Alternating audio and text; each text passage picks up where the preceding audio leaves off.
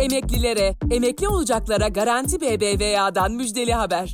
15 bin liraya varan promosyonun yanında ücretsiz havale, EFT ve fast fırsatı sizi bekliyor. Hemen Garanti BBVA mobili indirin, maaşınızı taşıyarak fırsatları keşfedin. Ayrıntılı bilgi garantibbva.com.tr'de.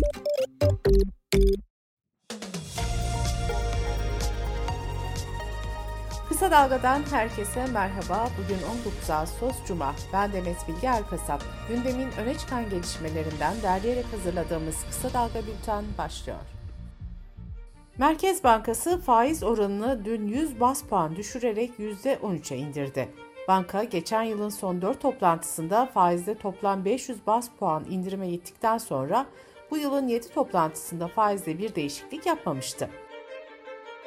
Piyasaları şaşırtan bu kararın ardından dolar TL dün 18.14'e, euro TL ise 18.48'e kadar yükseldi.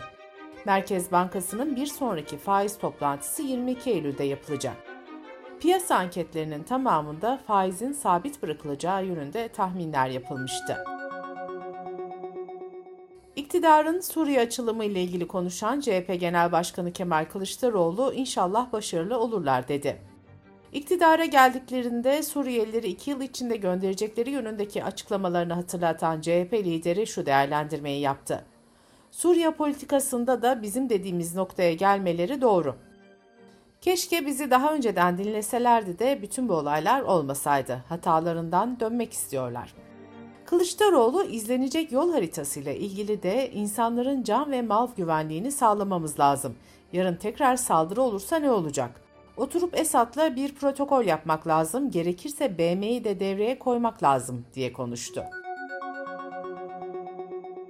İstanbul'un Esenyurt ilçesinde önceki gün İyi Parti tanıtım karavanı 25 kişilik bir grubun saldırısına uğradı, iki partili yaralandı.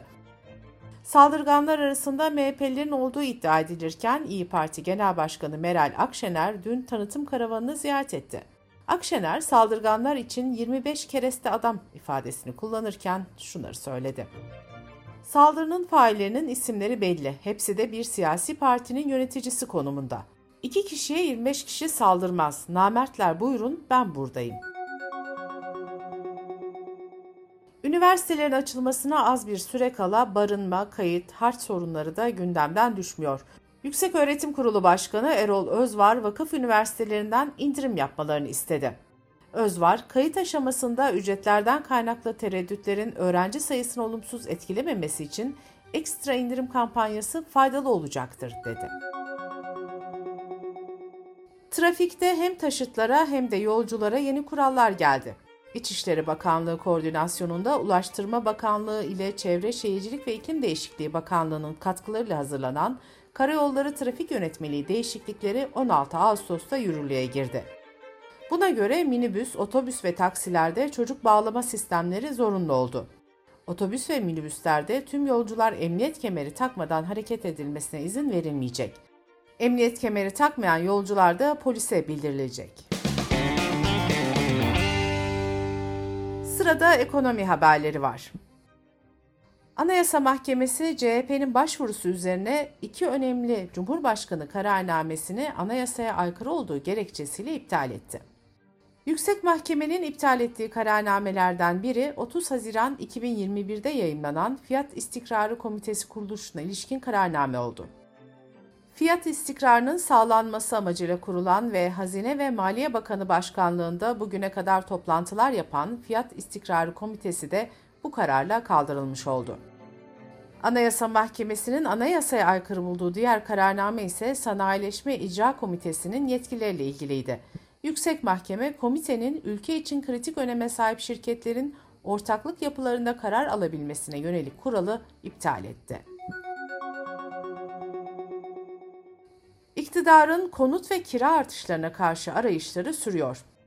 Çevre, Şehircilik ve İklim Değişikliği Bakanı Murat Kurum, konut ve kira fiyatlarını düşürmek için İstanbul'da kullanılmayan ofislerin konuta dönüştürüleceğini ve bunun da 50 bin konut kazandıracağını söyledi. Konuyla ilgili yapılan düzenleme ile İstanbul'da konut ve ticaret alanlarında bulunup satılamayan veya kiralanamayan ofislerin talep edilmesi halinde konuta dönüştürülebilmesinin yolu açıldı. Bakan kurum önceki günde Eylül ayında başlayacak konut kampanyasıyla fiyatların düşeceğini söylemişti. Koç Holding'in ardından Doğan Holding de rekor kar açıkladı. Doğan Holding 2022 yılının ilk yarısında gelirlerini bir önceki yılın aynı dönemine göre %176 arttırarak 18 milyar TL konsolide gelir elde etti. Holding'in bu dönemdeki net karı ise %331 TL artışla 3 milyar TL oldu. Avrupa İstatistik Ofisi, Avrupa Birliği ve Euro bölgesinin Temmuz ayına ilişkin yıllık enflasyon verilerini yayınladı. Buna göre Euro bölgesinde Haziran'da %8.6 olan yıllık enflasyon, Temmuz'da beklentiler paralelinde %8.9'a yükseldi. Avrupa Birliği'nde de Haziran ayında %9.6 olan yıllık enflasyon Temmuz'da %9.8 oldu.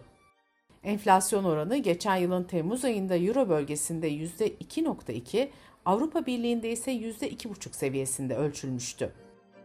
Son veriler 1997 yılından bu yana en yüksek oran olarak kayıtlara geçti.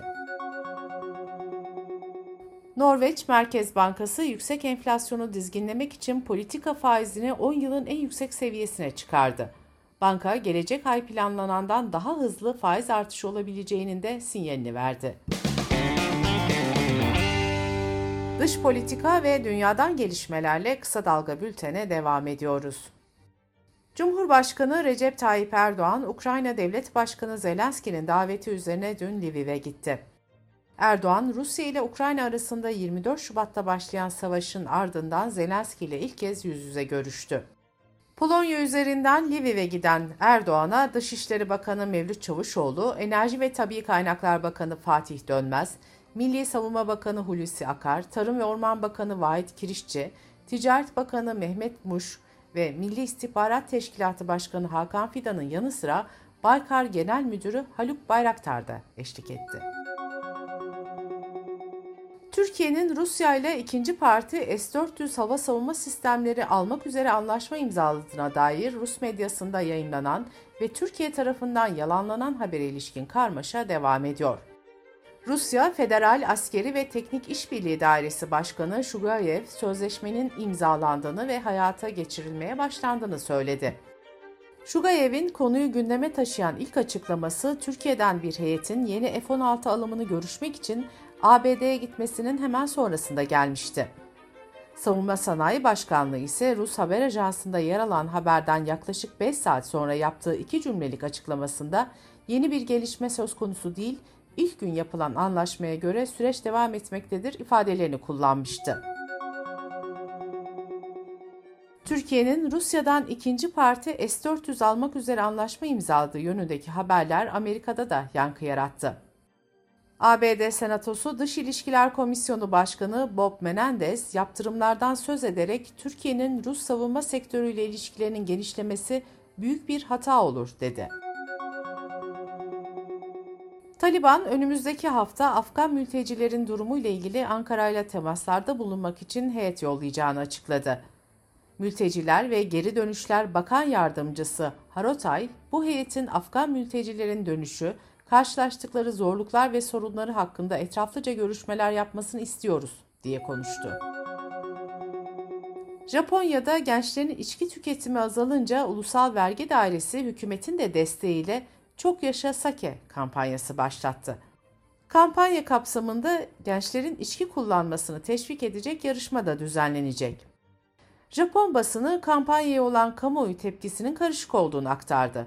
Bazıları sağlıksız bir alışkanlığın devlet tarafından teşvik edilmesini eleştirirken kimileri de ilginç bularak destekledi. Japonya dünyanın en yaşlı nüfuslarından birine sahip. Dünya Bankası verilerine göre 65 yaş ve üstündekiler Japonya nüfusunun %29'unu oluşturuyor. Dünya Sağlık Örgütü ilk kez bir insandan bir köpeğe maymun çiçeği virüsü bulaştığını duyurdu. Dünya Sağlık Örgütü vakanın açıklanmasının ardından maymun çiçeği virüsü kapmış insanlardan kendilerini evcil hayvanlarından tecrit etmelerini istedi. Bunun yanı sıra diğer hayvanların da etkilenmemesi için maymun çiçeği vakası bulunan evlerin çöplerinin de daha dikkatli bertaraf edilmesi gerektiği uyarısında bulunuldu. Bültenimizi kısa dalgadan bir öneriyle bitiriyoruz. Ayasofya Müzesi camiye çevrilmesinin ikinci yılında yine tartışmaların merkezinde. Kısa Dalga yazarı Mehveş Evin, Ayasofya'nın tarihi kapısından parçalar koparılması skandalını ortaya çıkaran Sanat Tarihi Derneği Yönetim Kurulu Başkanı Şerif Turgut'la konuştu. Mehveş Evi'nin podcast'ini kısa dalga.net adresimizden ve podcast platformlarından dinleyebilirsiniz. Gözünüz kulağınız bizde olsun. Kısa Dalga Medya. Emeklilere, emekli olacaklara Garanti BBVA'dan müjdeli haber. 15 bin liraya varan promosyonun yanında ücretsiz havale, EFT ve fast fırsatı sizi bekliyor. Hemen Garanti BBVA mobili indirin, maaşınızı taşıyarak fırsatları keşfedin. Ayrıntılı bilgi Garanti BBVA.com.tr'de.